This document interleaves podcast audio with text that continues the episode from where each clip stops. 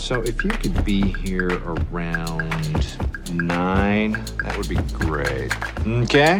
Well, listen here. Hello, and welcome to 90 Day Fiancé MK. I'm Mr. O, and today, Miss H and I will be discussing Season 7, Episode 16 of Happily Ever After. In this last episode before the tell-all, Jovi finally lets Yara stay in Europe, Liz takes a new job but gets in an old fight with Ed, Angela finds out about Michael's shady online behavior, Usman and Kim have a sacrifice measuring contest, Bilal offers Shida an unacceptable baby timeline, and we finally get to the Family Libby group therapy session. As always, we'll end with our Students of the Week, class dances, and life lessons. If you also watch Love After Lockup, you should listen to our other channel, Love After Lockup MK. We'll be covering the new season of Love After Lockup. Alright, thanks for listening, stay safe, and enjoy! Hello, Mr. O. Hello, Miss H. How are you today? I'm not doing too bad, I know you are already on break, and I'm getting closer to my break. So that's why you're editing late tonight, and I'm not. Right. Yeah, well, as much as I am on break, I still have to work, so. Yeah, that's it. You got to make that money. Yeah, I had some meetings, so that's the reason why we're recording a little bit later than usual. Yeah. Speaking of working and making that money, let's start with Ed and Liz. Ah, look at that. All right, so we start with Ed taking the cover off of his Jeep and talking about his and Liz's relationship situation. So she still hasn't made a decision about taking this partnership at the restaurant. And Ed is not shy about saying that he doesn't really want her working as much as he's going to have to make that work. So he thinks that she's putting herself first and the relationship second. So he feels it's time that he does the same, which brings us to how he's going to do that, which is meeting his mom at a different restaurant. So he hasn't seen her for a year, and the last time they met, it went very poorly, ending with Mom saying that being with Liz was the worst choice he could make. So he's hoping that some time has passed, enough time that they can reconcile. So we switch to Mom, and she tells us that it's been a long and lonely time for her this past year. She still doesn't really think that Ed's relationship with Liz is really love, and it's more like seduction. And she thinks it's Liz's fault that Ed has pushed everyone away. So she just wants everyone to be happy and tells him that she's been worried about him before asking what's going on. So he says that he's mostly happy and isn't ready to get married to Liz, which Norma, that's his mom's name, thinks sounds like good news to her before she starts loudly sobbing and telling him she's always there for him. So he spent all of his time thinking that she was mad at him, but it seems like now she was just worried. I wasn't mad, I was just worried. And she's open to reconnecting. So he asks if she wants to see Liz, and she's like, nah, we don't need that. That's okay. But he has hope that one day she'll be ready to accept Liz. And so then she does this weird thing where she calls him a sheep, and he's like, Mom, don't call me a sheep. And she's like, but I'm your shepherd, and you're my sheep, and you are back in my flock. Okay. Anyway, so then Ed comes home to find Liz in the hot tub, and he puts on his suit to join her. So she says that things have been weird since she got her offer at the restaurant. And she's nervous about him reconnecting with Norma because she's worried that Norma will wear him down and convince him to break up with her. Because that's happened before. He says he really doesn't want to marry Liz without his mom's support, but acknowledges that the support might never be there. So the next day, we see Liz leaving to talk to Chef about her partnership offer. She thinks that now that Norma is back in the picture, it's even more important that she be financially stable and independent because that means Ed could pretty much break up with her at any time. So she knows how Ed feels about it, but this decision needs to be for what's best for her and what's best for her daughter first. So she gets there and Chef fills her in with the details of what being a partner would entail. So she'd run the front house and there'd be 10% sweat equity and it's a major pay raise. That sounds very nice. So we ask what are the things that might hold her back from saying yes, and she says it's pretty much just her relationship with Ed that's making her hesitate, but she hopes that he'll stay by her side. So then she just accepts the position, saying it would be crazy if she didn't, and even tells Chef that he's the first person she ever felt like truly believed in her. Not a good sign when you have a partner, but okay. She thinks that she made the right call, but is nervous to tell Ed because they really didn't discuss her final answer beforehand. So she says she's putting herself first, and now the decision about what to do about that is his. It balls in his court. So later on, they're enjoying a drink at home together, and Liz is being all weird and quiet because she's keeping something from him. He asks her what's going on with Encantro, which is the name of the restaurant, and she's really going to tell him now. even if it means he might break up with her. So it takes her a while to get it out, but she tells him that she accepted the position. He says he has mixed feelings about it. He wants her to have her independence, but thought that this was something that, you know, kind of deserved much more discussion before she accepted. He tells her that he's a little bit bothered, but she shouldn't let that hold her back. She should go for it, which is a much better reaction than the hissy fit, her words, she was expecting. He says that she says that she's proud of herself, and long term, this is a good thing for both of them. She wants to contribute to their future. So, and then she gets kind of around to, speaking of our future, what's up with this marriage stuff? Discussing marriage in the future. And he says, I'm not ready to give you an answer on that. And this is especially true after his conversation with his mom. He says he's not ready, and he thinks if they push forward with getting married now, a divorce would be inevitable. So when she keeps the conversation going, he just kind of like backs into a corner and says, I will not be pressured into marriage. Then there's a bunch of cutting each other off until Liz says, I think it was my favorite quote we heard all this. Will you shut up so I can explain that I hear you? Which is, she does apologize for telling him to shut up, which is the opposite of being heard. But she does figure out, I guess she knows that sounds really dumb. So she calms down a little bit. But at the end of the conversation, he says he's just not ready to get married and can't give her an answer as to when he will be. So now she's the one throwing the hissy fit and gets up and slams the door as she walks off. All right. So, I mean, this doesn't seem to me, it seems to me it's a much bigger difference of expectations than just a timeline issue, which is kind of what, I don't know if she's making it seem like that or he is, but it just seems like they might want different things from this relationship. Yeah. Yeah, I definitely think so. Like, just knowing Ed the way that we know him, I really feel that his motivation of asking Liz to marry him wasn't because he wanted to get married. It's because he felt insecure, you know, and he felt like he had to lock it down. He felt like he wanted to hear that she was committing to him, but for whatever reason, he's not ready to commit fully to her. You know, and it just kind of reminds me of, you know, it's kind of funny. I actually was engaged when I was in college, and my college boyfriend actually proposed to me after he found out someone else was interested in me. And it was because he had this fear that he would lose me.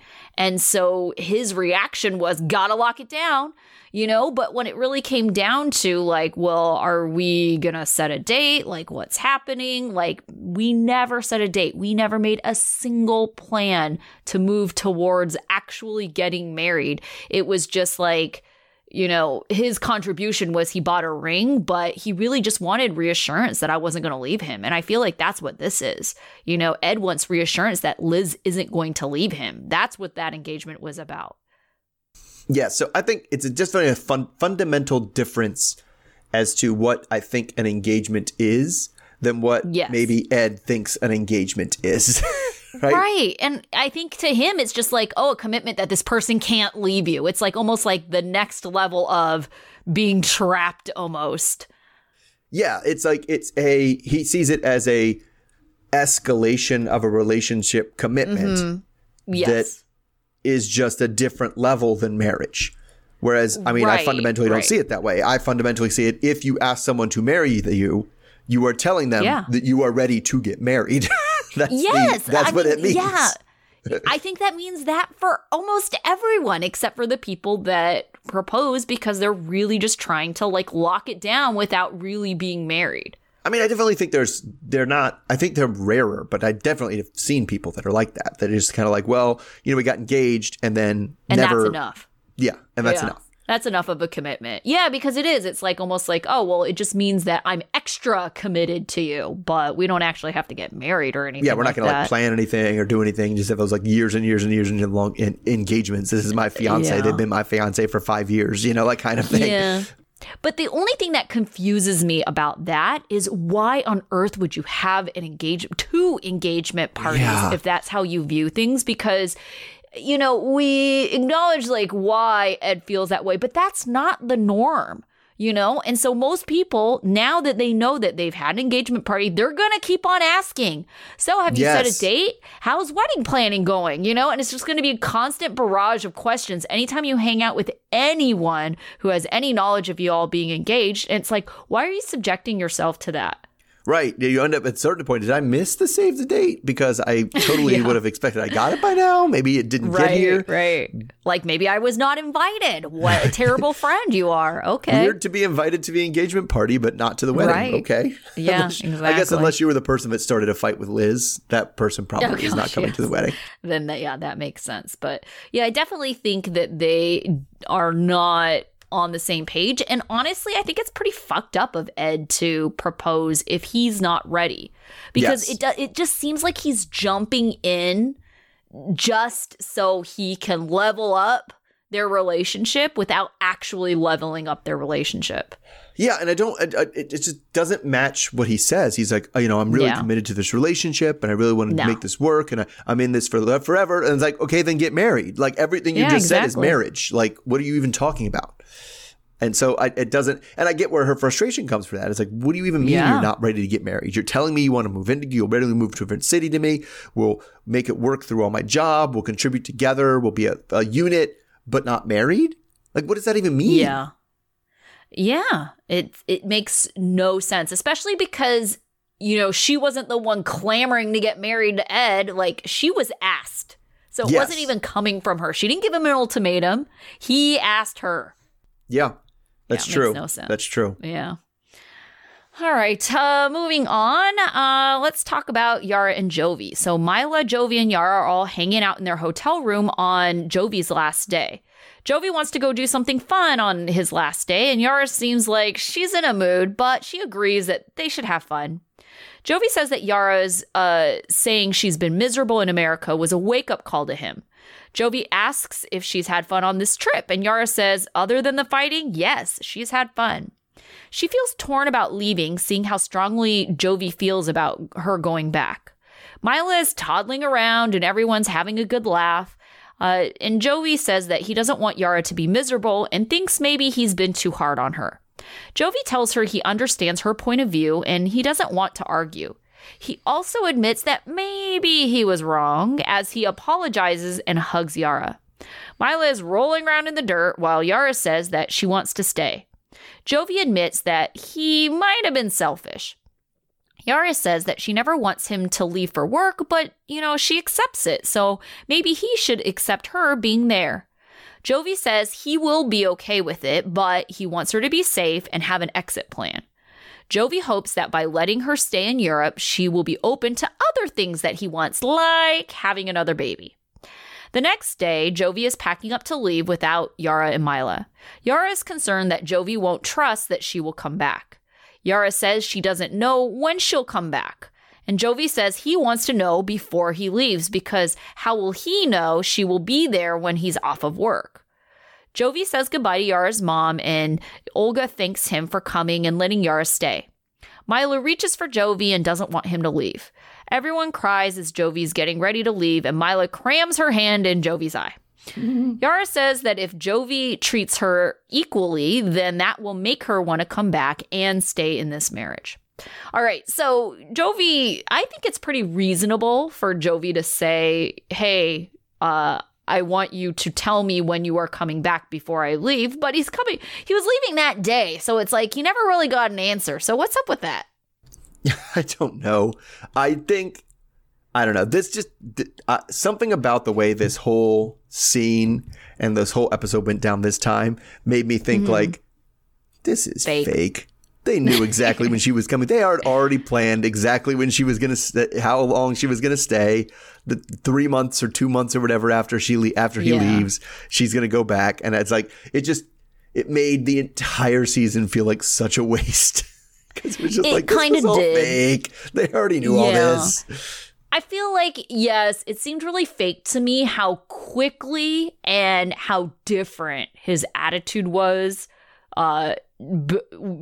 between now and the episode before, which was supposed to be the day before, right? Where he's demanding she come back to the U.S. and the next day he like apologized. I don't know. I guess. I mean, there are some people that are like that like, you know, play hard and then they realize, ooh, I was pretty aggressive and I was also wrong. And yeah.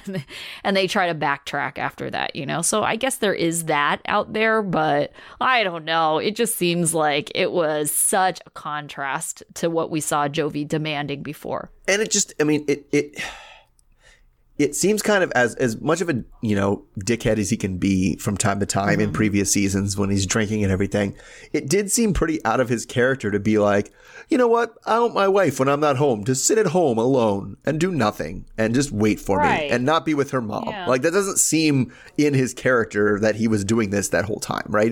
It doesn't make any logical sense that she would have to come back just for him to leave for 3 months and leave her alone at the house. It never made any sense. No, it didn't make any sense, just so she would be there waiting. And so I feel like the compromise would be, yeah, you can stay here, but you need to come back before I'm home. Yes. That just seems like a reasonable, obvious, compromise. Reasonable thing to do. I know, right? For everybody. And so it just seems like that's what they already had planned. And they just brought Talmadge in to be like, oh, you know, your vows and family comes first. Yeah. Pot stir for sure. Yeah. The planted pot stir.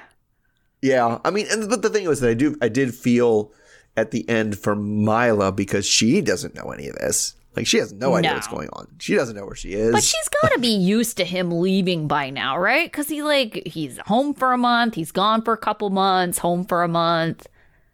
Yeah. I mean, this is no new news, she's used to dad leaving for it's about the same amount of time he's going to be gone for now. Like, he's literally going to work. Yeah. Yeah. Yeah, definitely. So, yeah. Yep. So, all right, let me hit two of my – I had two because I had four this time. Let me hit my two shorter ones that start with Angela. All right, so Angela, she's back in Georgia and sadly sitting in a folding chair in the backyard. And she starts crying and production asks her why. So she says that things were good when she got back to the States until her friend Sydney told her that Michael is cheating on her online. So – I took this with a grain of salt at first, but it seems like he met some 31-year-old woman on Instagram, and they've been talking for 2 months, even through her whole visit in Nigeria and what she thought of as the good times when she got back to the States. So she says she has screenshots and a voice note where, okay, this is pretty legit. He does tell the woman, I love you and I miss you, and then makes kissing noises into the phone. So it's a little more damning than the my person thing we saw before.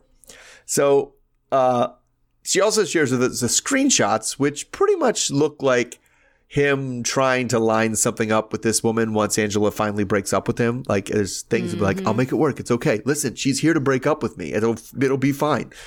But of course, Angela's most devastated that it includes a heart emoji. So she says she doesn't deserve any of this. Citation needed. Because she was open about her crush. It was right out front. And Michael did this all behind her back. So she says she has confronted Michael about it, and he tries to play it off like he was just lying. He was lying to this other girl. He just was bored and was playing with her. He didn't need any of his stuff. He was lying to her, not to Angela. So she says that she blames herself because she knows she can be a bit of a bitch, but she's not controlling for no reason at all. She knew he couldn't handle having an Instagram. So she doesn't know what she's going to do. She always said that if he cheated, she'd break up with him, but she really doesn't know what to do now because she says she loves him. She really doesn't want to break up with him. So I guess my question is, why is Michael such a dumbass? I don't know. I'm still trying to figure out like his whole motivation. Like, if he had such an easy out with Angela because she was like basically in the process of destroying their relationship via like his car. Yes. First, right?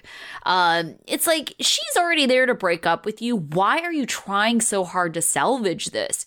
Is it really because of the visa? Because, like, what do? You can't just come over on a visa when this person is trying to divorce you.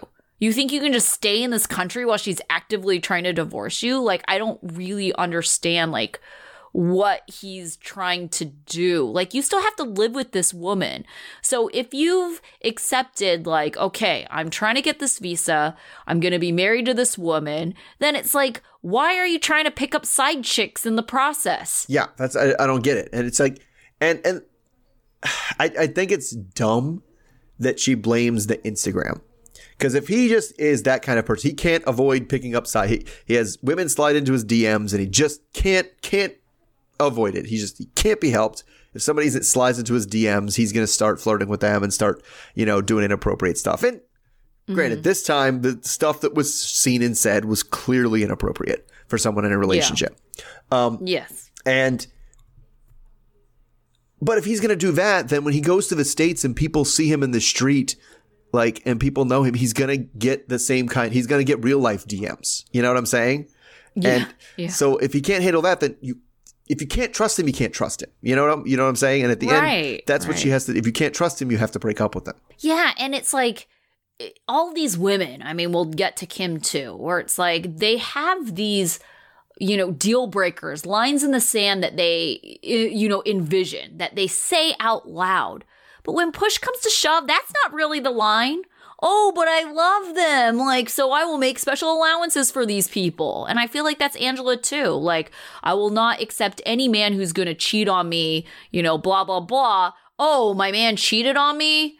Well, but it's just just don't act like such a hard ass when you really aren't. You're really a softie. Right. I mean, it is more like people need to people definitely need to kind of follow through.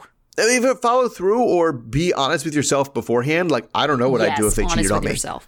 Right. Sure. I don't know, because I might not want to break up with them. Don't. It's the both ways thing. It's acting like, nope, This is a hard line. I will not cross it. And then as soon as they get there, as soon as it's time to cross it, they're like, well, I don't know about that. Yeah. And don't say it's a hard line. Right. And that's why I feel like people need to be better about ultimatums too, right? Because this is kind of along the same lines. People give these ultimatums. They draw a line in the sand. And then when push comes to shove, the other person doesn't meet their end of the ultimatum. It's like, oh, I guess I'll still stay with you because I love you. It's like, well, then don't give an ultimatum if you're not prepared to walk away.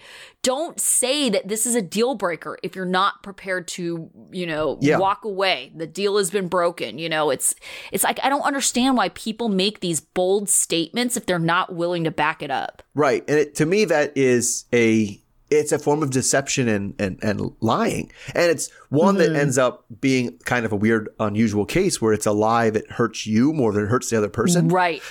Yeah, right? Exactly. Because they're happy. They've given up nothing. And they know next time when you make that threat and you say, this is it, I'll stand for that. They know. Yeah. They'll. And we've seen that. We don't see that with Michael as much. We definitely see it. The other one you're mentioning, Kim and Usman, that happens all the time. It's but that's him and everybody. It's they'll change. They'll bend for me. That's fine. I'll just keep pushing at it. They'll be the ones who change. But she has, she's done been through a lot of things. Angela even has, where it's I'll break up with you. Now the part where she didn't deserve all this. Yeah. I mean, no one deserves that kind of heartbreak, but at the same time, it's well, if we were to line up some people and say who deserves it the most of this group.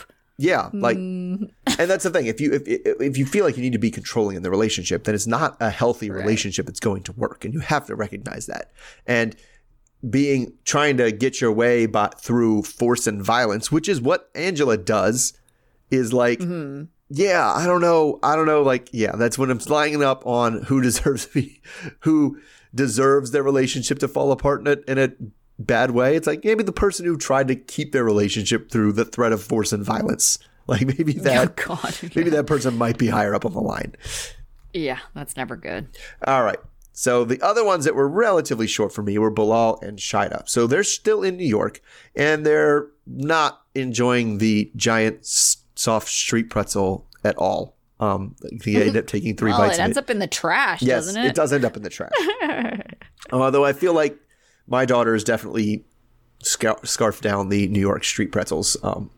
Anyway, he takes her to the Brooklyn Bridge in the dark, and he's hoping that this time this will be a chance for them to connect once more before they go back to Kansas City, because this trip has not gone down like he hoped it would, because all they've talked about is these kids, this baby thing. So Shida is scared now that she's confronted Bilal that this whole children conversation could tear down her whole marriage. Crazy how when you make an ultimatum, it it comes down to that, huh? So he asked kind of, well, what was going on at that helicopter ride? You know, she said that this and him are everything she ever wanted, this trip to New York, this lovely helicopter ride, you know, this man that she's into. But and then at that point, he's like, why do I feel like you're breaking up with me? This sounds there's going to be something bad coming.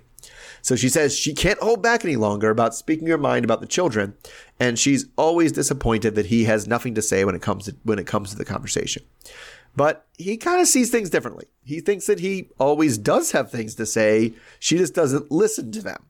So he reiterates basically the same thing he's been saying this whole time. He wants to have some time with just the two of them so they can build a better, more solid foundation before they add kids into the relationship. So he does, to kind of answer her question from last time, is give me a timeline, throws out a timeline. How about a year or a year and a half, right?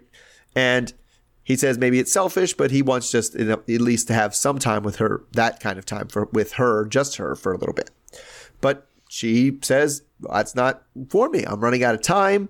And at least, well, she's definitely running out of time when she has that kind of conception of how fertility works in her head, which is if you try when you're 39, you will definitely get pregnant. And if you try when you're 40, it is impossible to have children. So Bilal says she's trying to do what she's asking. She literally asked for a timeline last time, and he's doing above and beyond, doing all this stuff for her, and it's never good enough. Again, like right now, how she gave him an ultimatum of give me a time frame, and he gave her a time frame, and it's not good enough. So he dramatically throws the pretzel in the trash. This is where it goes, you know, some symbolism, I think, going on there. And she says that the baby conversation is psychological torture. She wonders what they will do if something else happens with her fertility, and, you know, something goes wrong and she can't have children. Then isn't her entire time with Bilal just a waste of time? For his part, he feels like he just can't win. And if they do have children, that dynamic of her always wanting something and feeling like he's not doing enough to give it to her isn't going to change. It'll just be something different than babies next time. And it'll be just something else that he's not doing good enough to make her happy. All right. So I guess my question was, she said that the baby conversation was psychological torture. So who's being psychologically tortured by this baby conversation? Because I'm not sure who she was referring to. Actually, that's a good question. I assumed she was referring to herself. Right. Because I do kind of feel like he's playing games, you know, like he keeps on saying, I answered your question. And it's like, well, yes and no. You answered the question in a way that she did not agree with. So your answer is not the final say, even though it may be your final opinion, but you haven't really said that. And so it's like this conversation is supposed to be a negotiation, but it's not a negotiation. And so it is, because to her, it feels like even though he threw out an answer, she doesn't like the answer. So she's like continuing this conversation, and it's hard on her, right? That's what she's basically trying to say. This conversation is hard on her because there is no resolution, but he seems to think there is resolution. I told you 6 years. That's the resolution. It's like, right, because no, it's not good enough. Because that's what she asked for, right? And it's right. Like, because she doesn't try to, the way she engages in the conversation is never, she's never like, well, okay, let's come to a compromise. Let's figure out something we can both be on board with. It's always like, you're just psychologically torturing me and not giving me any answers. And he's like, well, we gave you answers and we can discuss it. But you can't sit there and lie and say, I didn't say anything, or I didn't discuss it, or we didn't have this conversation before, right? And that's the part is every time he says something to her, or she just says, you refuse to talk about it. He was like, I mean, you can't say when you watch this whole season, you cannot say he refused to talk about it. He talked about it every time she brought it up. There have been a couple times where he's just like trying to change the subject, doesn't really answer her. Like, this is the first we've really heard him say, at least this season, a time. Right? Before, we know that he wanted to wait 6 years. That's why I threw that out there, right? Yeah. He was like, in 4 to 6 years or something. That's what he said before. This year, they, especially since the fertility doctor, he has not said. And that's why she keeps on asking. Well, yes. But the other thing, and that's where specifically in this episode, she asked him for a timeline. Right. And he gave her a timeline she didn't like. And so she said, you didn't give me a timeline. And it's like, but I did give you a timeline. We just didn't like the timeline. And she should have never asked him for a timeline, because that's not what she wanted from him, a timeline. She had her own timeline that she wanted him to agree to. So that's where the conversation needed to be, not on you just won't give me a time. It's like. I think if they wanted to have a more productive conversation, she needs to. I think she's scared to tell him exactly what she wants. Right. So she should say, I want this now, and, until we come to a resolution that I'm happy with, we can't move on. Because that's the other thing that, he keeps on throwing in as part of the argument. She says, I want this now. Well, I'm giving you everything else you want. It's like, okay, first of all, let's back up. Are ya? Like, we saw you trying to weasel out of this yoga studio situation, that's right? So it's like, but he keeps on thinking like he's giving her everything she wants except for a baby. So why isn't she happy? He's giving her everything he would want. Like he's giving her all the magical, like experiences, romantic weekends and things like that. Yeah. Right. But yeah, I mean, they're having the conversation on completely different wavelengths. And so, because I feel like he feels like it's psychological torture, because every time he thinks it's either resolved or put on the back burner or something else, he turns around and she's saying the same thing. We literally just talked about that. Like I feel like I'm taking crazy pills, right? That's where he's at. Yeah.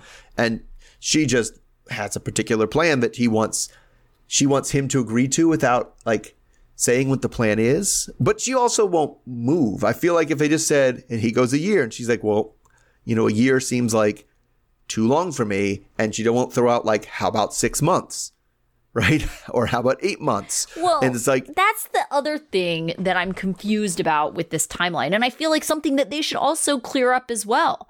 Is it a year that you start trying? Because then the baby doesn't come for another 9 months. Yes. Right? So it's not like instantaneous, hey, we have a child. So, I mean, like, why couldn't they try in 6 months? Because then that means a year and a half from now, they'll have a child. Right. It's one of those things that's crazy. It's in like any style of negotiation, because he's at, how about 18 months? And she's like, how about 0 months? How about now? Yeah. Right? And like at no point are they like splitting the difference on the dates. They're both just like, well, you're just being stubborn and refuse to compromise. Right. It's like, well, nobody meets in the middle. Because that's the other thing, too. It is kind of a gamble. Like just because you start in 6 months, let's say, doesn't guarantee that 9 months from then you'll have a child. It could be that you're trying for over a year. Nothing's guaranteed. And then. Right. And then another 9 months. So it's like by the time you have this kid, it could be 4 years from now. Right. But it also does drive me nuts the way she says that, like, her fertility works. Or it's like, yeah, but by the time – but if we wait a year and it's 18 months and then it doesn't happen in 3 months, then I'm 40 and it's impossible then. It's just locked out. No chance. Like it's not – you know what I'm saying? Like if she's – however old she is now, like she's kind of – her fertility's already dramatically declined. Right. Yeah. And it's not like if you wait 6 months, obviously it gets harder the longer you wait. But she's also like, what are the chances she got pregnant in those 6 months anyway, whether they tried or not, right? Or might be pretty slim. And it's not like she's like, she keeps saying 5% after I'm 40. Well, like, when you're 39, it's 6%. So we're not talking about something that's a dramatic, really like decrease. She acts like it's like a guarantee if we try when I'm 39, and when I get to 40, 5%. That's it. No chance. Yeah. Yeah. I don't know. I just feel like this isn't something they're going to resolve until someone's willing to really make a sacrifice, whether it's to leave the relationship or not, Well, and that's the thing, too, is it's one of those situations, and we see one of those the same kind of situation. I'm going to kind of bring it up later, where it's like somebody you can't both sacrifice evenly almost, unless I guess they could split the dates, like I said. But like one person, it's a kind of a zero sum sacrifice, right? You either wait the 18 months or you don't. And it's not like we can, well, I gave up a little, you gave up a little, and we met in the middle. Like, it's like, no, we either waited the 18 months or we didn't, Yeah. Yeah, well, speaking of that argument that keeps on coming up, who's sacrificing more is with Kim and Usman. So Kim, Usman, Jamal, Mahadi, and Mahadi's parents all go to an amusement park so Kim can bond with Mahadi. She is trying hard to get Mahadi to like her, and he seems to warm up as soon as the high fives get involved. Usman wants Mahadi to be able to go to school, unlike everyone else in his family. They sit down, and Muhammad wants to talk about the adoption. Muhammad says having a Western education could be beneficial, but they still need to discuss it among themselves. Muhammad is concerned about the cultural and religious differences in the U.S. Mahadi's mom doesn't like the idea of him being so far away. Kim says a decision doesn't need to be made now because they're talking about years from now, but Usman says it will happen as soon as they get married. Kim tells Usman there's a process and it's going to take a while. Later, Kim goes to talk with Jamal as he is packing up to leave, and he's leaving before Kim is. She asks what he thought of Usman, and Jamal says he's not terrible, but he's not convinced. Kim asks what he likes about them, and Jamal says that they seem to be very comfortable with one another, but he has a lot of questions about their future, like the adoption. Jamal thinks it's a red flag.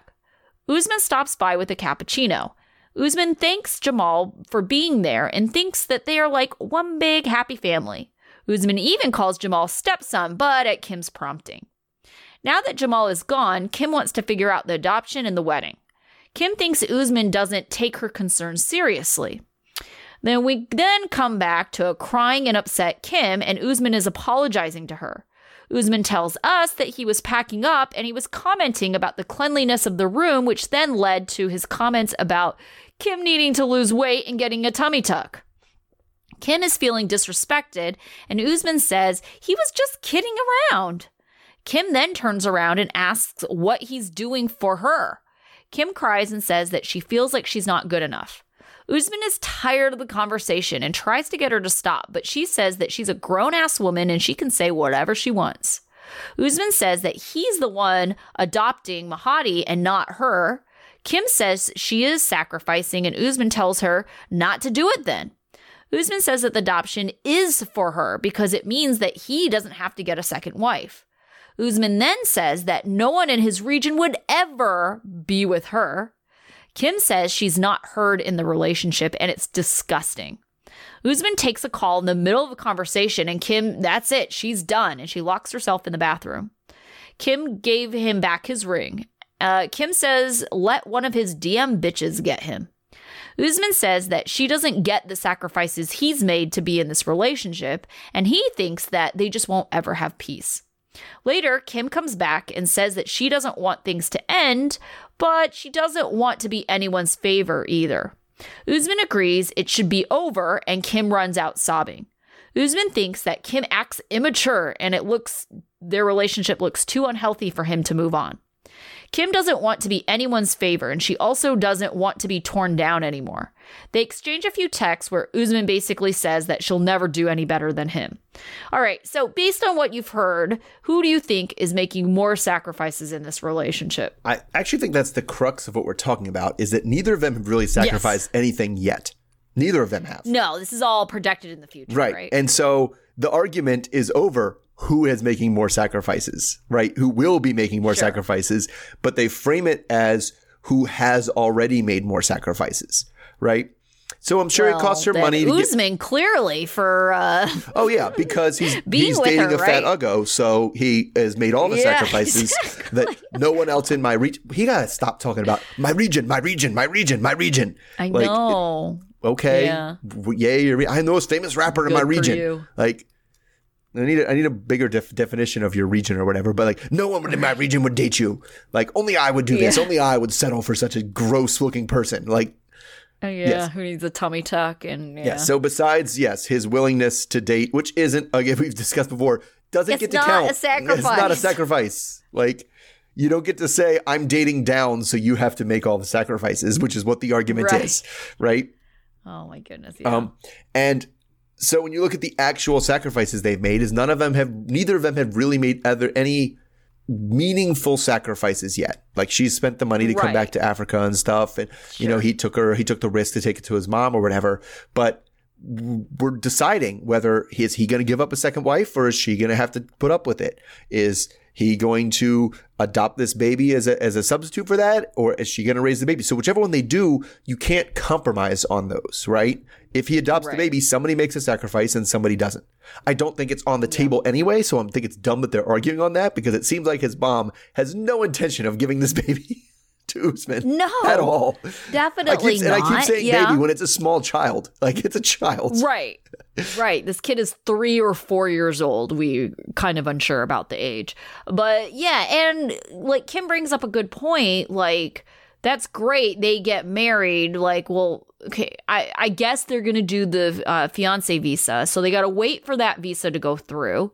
Then he comes over, then they get married, then they can bring over this child.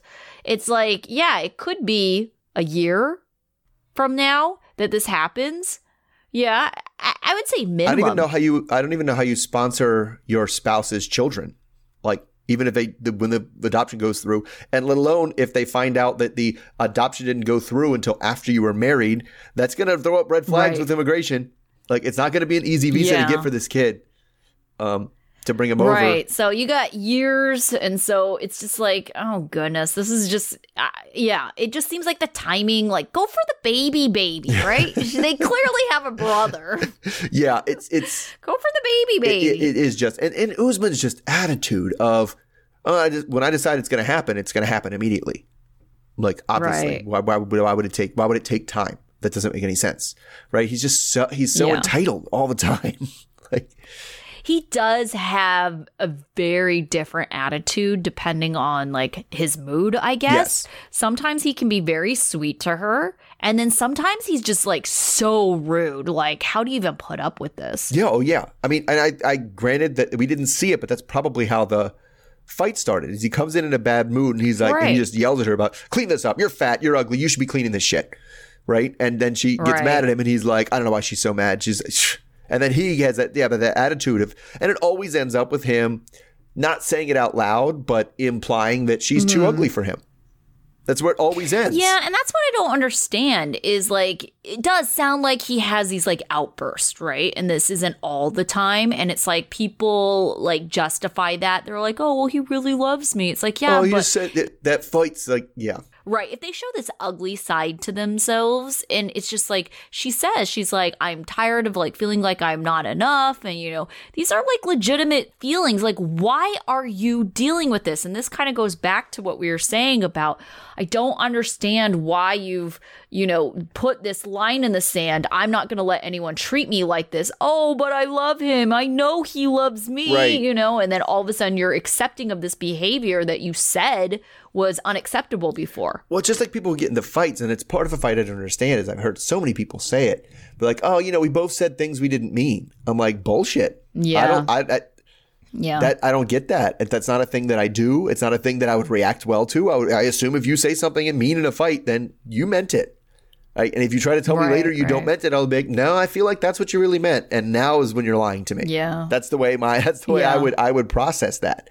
And I mean, I would say of all the things that was bad about him, to his credit, at least, like, somebody's finally got to be like, well, she came back and she came back. So I've never seen we knew she was going to go back. Right. There was 100% that I didn't know that she was going to go back that fast. Like, there was 100% certainty she was going to go back and be like, I didn't mean to give you the ring. But at least this time he was like, what the hell is that? I'm not going to sit here and have you keep giving me this ring back. Right. You gave it to me that last time. Yeah, he changes too. But we've also seen him turn around, like, almost immediately and be like, oh, crap, I'm on the show. We got more episodes. Well, they don't have more episodes now. Gotta go back and make up. There's the last one before the tell-all. So. Yeah, but it's kind of funny because they certainly have been acting like they've still been together on social media. Sure. So it will be interesting to see if they really are broken up or not, because they have definitely defended their relationship. Like, oh, yeah, we're still together. I don't know why everyone thinks we're broken up. Yeah, I wonder why. How about all that stuff? I mean, I also I didn't really like Kim. Neither of them were very good here. Like, the thing that stuck out for me was, like, when Jamal was leaving, right? She said something like she, when she kind of asks like, oh, what'd you think of Usman? She didn't ask it like that. I wrote it down because the thing she said is, oh, well, you haven't talked about it much. So what are the things you like about seeing me and Usman together? Like, that's how she framed the question. And it's like, yeah, I feel like you're leading me somewhere, Mom. And you don't want to hear what I really think. You just want me to blow smoke up your ass. Like, that's what it sounds like to me. Oh, my goodness. All right. So last up is finally, Libby and Andre. Oh, God. After many weeks of us teasing this stupid family therapy. To the family therapist session. Oh, my goodness. It's about freaking time. So as they're even on their way, it's already not going great because Andre is just like, well, I'll tell you what I'm going to do. I'm going to change the minds of all these losers. Right? I think that bum is going to show up drunk and I'm going to show that bum what for. Right? So Libby warns him that, you know, if he insults everyone by calling them losers and bums, that's kind of the thing that makes people stop listening and taking it to physical altercations. So they get there, and Libby doesn't think the therapist is ready for this group. So Libby and Andre are the first ones there after Chuck, their mom Pamela, and her husband Walter. So Andre is already on Chuck's good side because they're wearing exactly the same green polo shirt. Jen and Becky show up next. And they're both riding solo on this one, whatever their husbands or ex, I don't know. I think someone of them got divorced. I don't know what's going on there. But they're both there by themselves. And then Charlie the bum, according to Andre, and his wife Megan round out the session. Charlie says that he wants to reconcile with Libby, but he doesn't care about Andre at all. So the therapist starts things off by asking Pamela and Chuck what they would like to see change. So Chuck says that he would like to kind of go back to being able to at least have those big family events. And then Libby asks if that was really ever the case, since growing up, half of them live with Chuck and the other half with Pamela, who is already salty because Chuck referred to her as his ex-wife. She's like, I have a name. I'm right here. I'm Pamela. So Charlie pipes up, though, Charlie then says everything was fine. And so Libby married Andre. He said he's been getting Libby's ear, and now he's in Chuck's ear, and he's turning everybody against us. So Chuck disagrees and said it's not Andre why their relationship has been strained. It's Charlie's disrespect. Like, for instance, all the drunk texts he sent to his dad over the years calling Chuck names. God. So Chuck says that him and Charlie used to be the closest of all the family members, and at the barbecue there he fought with Andre. That was like a breaking point. So it's Megan's turn to speak out of turn, and she says that Charlie had no ill will at the barbecue. It was after months of being ignored. They start rehashing exactly what went down at the barbecue, and Charlie just was his call the cops joke aggressive? Was he drunk? Who made a threat to who first? So the therapist tells someone, not even clear who, that they're not able to contain themselves. But that doesn't really change the trajectory of this conversation right now. So Charlie asks Andre. Charlie says, Andre just got a lot of hate in his heart, bro. Right, bro? Because Charlie's a bro guy. And Andre says that Charlie is just a trashy drunk. So Pamela is wondering, where's the compassionate listening? And Andre's kind of already like rolling and calling everyone trashy and everything. So we come back. Andre tells us about his theory that the family is just using him as a convenient scapegoat to take out all their underlying problems on each other. And of course, he used a lot more cuss words when he said it. So Megan breaks the therapy rules by pointing when she's yelling at Chuck for allowing his son-in-law to attack Charlie. But after, you know, we don't hear the end of a few sentences because everybody's getting cut off, the therapist gets frustrated and gets the speaking ball. So she gets a little like plastic ball thing, and only the person with the ball can do the talking. Mm-hmm. So Jen starts with the ball and says that, you know, the common refrain of everybody's problem is that Libby is isolating herself from the rest of the family. And the reason she's doing that is clearly because of Andre. So they all talk about how they are afraid Andre is just going to cancel everyone. Libby gets the ball next, and she starts to address the things that Jen brought up, only for Andre to, before she finishes the sentence, say, give me the ball. I want the ball. And my turn with the ball. Anyway, she doesn't give him the ball, and she says for years she had a lot of anxiety issues that she didn't know where they were coming from, and she wasn't really successful in dealing with them until Andre kind of got there and pointed out was like, yeah, it's your family being assholes. That's why you're upset all the time. So he says their relationships are fake and they're full of gossip and backstabbing and false faces. And then Pamela gets the ball and bitches that she had to find out about Libby's pregnancy through social media, and that really hurt. And Pamela says that over the past year, Andre has been trying to freeze her out from seeing Pamela, which he pretty much is like, yeah, I told you I was doing that. That's exactly what's happening. You're garbage. So somehow Andre does end up at the ball and explains that a lot of his freezing out has to do with his suspicions that somebody reported him to ICE. So he just doesn't know that he could trust everybody now, especially the people that openly hate him. So Becky, though, wants to see the receipt. She needs proof that this immigration officer said that somebody might have made a phone call to ICE, or else he's just making this up. Charlie thinks it's stupid. No one in the family cares enough about him to try to get him deported. Yeah. So he gets very defensive and starts to claim that nobody even knows his immigration status, which Andre thinks is ridiculous because they all know his immigration status and they know he's here on a visa. So he thinks his whole session is pointless. So I'm going to start there at the end. Didn't we just have a scene with Charlie last week where they were threatening to call ICE on Andre? So yeah, pretty much. And the whole call the cops isn't good either. So seems a little unusual that he says no one knows or cares about your immigration status when literally last week he was like, I'm going to get this guy deported. Yeah, totally. And it's like definitely deflecting, you know, and we don't care enough about you. It's like, well, if you don't care enough about him, like why in the world are you guys this fired up about everything? Yeah, it's definitely, yes. I'm not even mad. I'm laughing, actually. I think you're mad. Right. Because, if you didn't care about that much about Andre and you didn't care, you would not have spent an entire session saying, like, this specific person is tearing our family apart, but we don't care about him. Right. Nobody even cares. Yeah. So Charlie is just a ridiculous person. Yeah. And before it was just like, I kind of felt bad for his wife, but it's she's just as bad as Charlie. She's just as bad. And I think the thing is, they renew it. And you can see, in their heads, even though it's on film, the entire fight went down completely differently. The entire fight came in and it was Rashomon style. They came in and were like, hey, everybody, what's up? And Andre just immediately lunged out of a chair at Charlie. Yeah. And he was just defending himself. Hey, you call the cops. Yeah, party time. That's how they interpreted what they said. It's no. Yeah, he made it sound like they were like, we're going to get turned up. Let's call the cops. Let's go. It's not what happened, Charlie. You're like, no, that's not exactly what happened. Yeah, I'm glad this family therapy scene finally happened.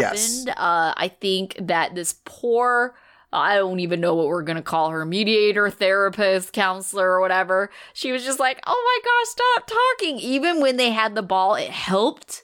But it still wasn't good. And especially Andre, put me in. It's my turn to talk. Yeah. It's like, no, it's not your turn to talk. Shut up. Yeah. But I mean, I'd be interested to see how the counselor kind of debriefs, because this is all stuff we already know, right? We've already either seen it play out, heard them complain about it to one another, but it's like, this is no new news. No, this was... No one's changing anyone's mind about anything. No one's – it's not moving anything forward. No, this was not any kind of closure or healing or anything. This is just the airing of the grievances. Right. It's hashing out, and it's like, all right, well, where do we go from here? So it's like, I want this counselor to at this point step in, yes, right? And be like, we're going to change the rule. But it's hard. It is hard to keep track of a group, keep control of a group this big, who is this obnoxious and this volatile. Yeah. Because it has to be like she can't even get them to be using the I words. That's a pipe dream, right? Use I sentences. Right. And Andre's just like, you bums are all trying to get me deported. It's like that. You can't say that's not what we're going to do. Right. And then they're just like, show us the proof, asshole. It's like they really are. They got a lot of things going on. Yeah, they really, really do. Yeah. All right. So we didn't see Jenny and Sumit this time around. And we were told after the episode that there's going to be a 4-part tell-all. Oh, my God. Oh, my goodness. I texted you. Did I text 2 different people? I think I texted you and my partner. 4-part tell-all.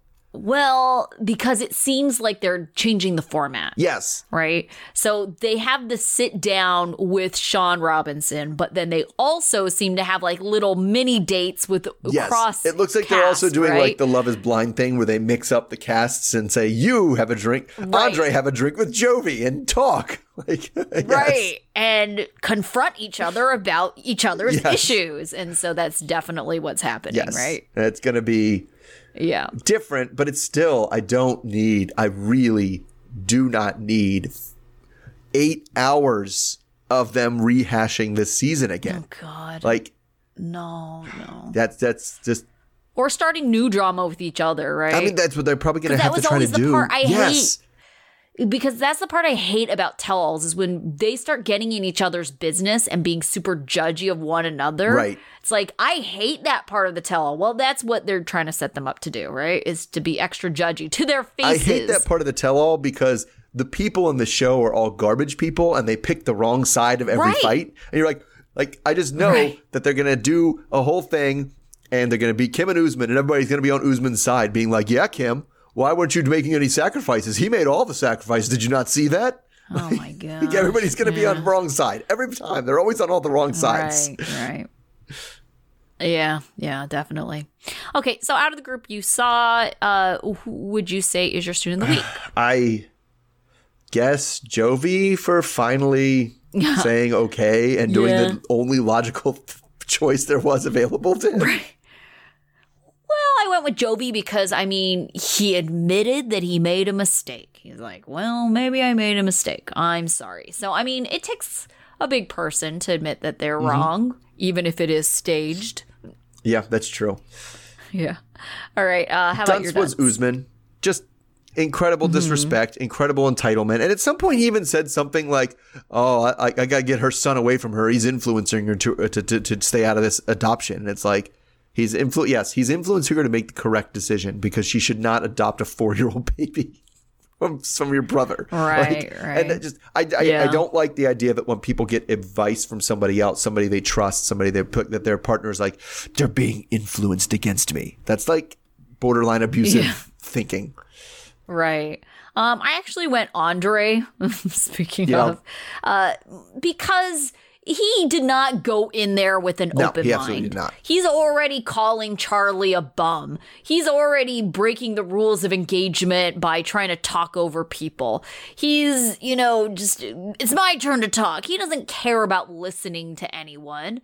It's like, that is the wrong attitude to have, and this is the reason why these family sessions are not going to go anywhere. No, because you're right. He literally said before he went, I'm going to go to this family session because I'm going to give these assholes one last time to hear me being right and listen to me. Right. Like, and I'm going to defend myself. That's the only reason why I care about being there. Right. Which is good because that bridges right to my life lesson because it wasn't just them, but I felt like Ed and Liz did the same thing. And it's like good communication is key to any relationship, be it the relationship with your partner in at work and with the rest of your family, your extended family. You still have to have decent communication. And the two parts is, yes, you must express yourself clearly, but you also have to listen to what they say. You can't just be going off of emotion. It requires listening. And if you're not willing to listen, you're not communicating. Yeah, that's actually interesting because that kind of plays into, I don't know if mine is really a life lesson, more so a life suggestion, I suppose.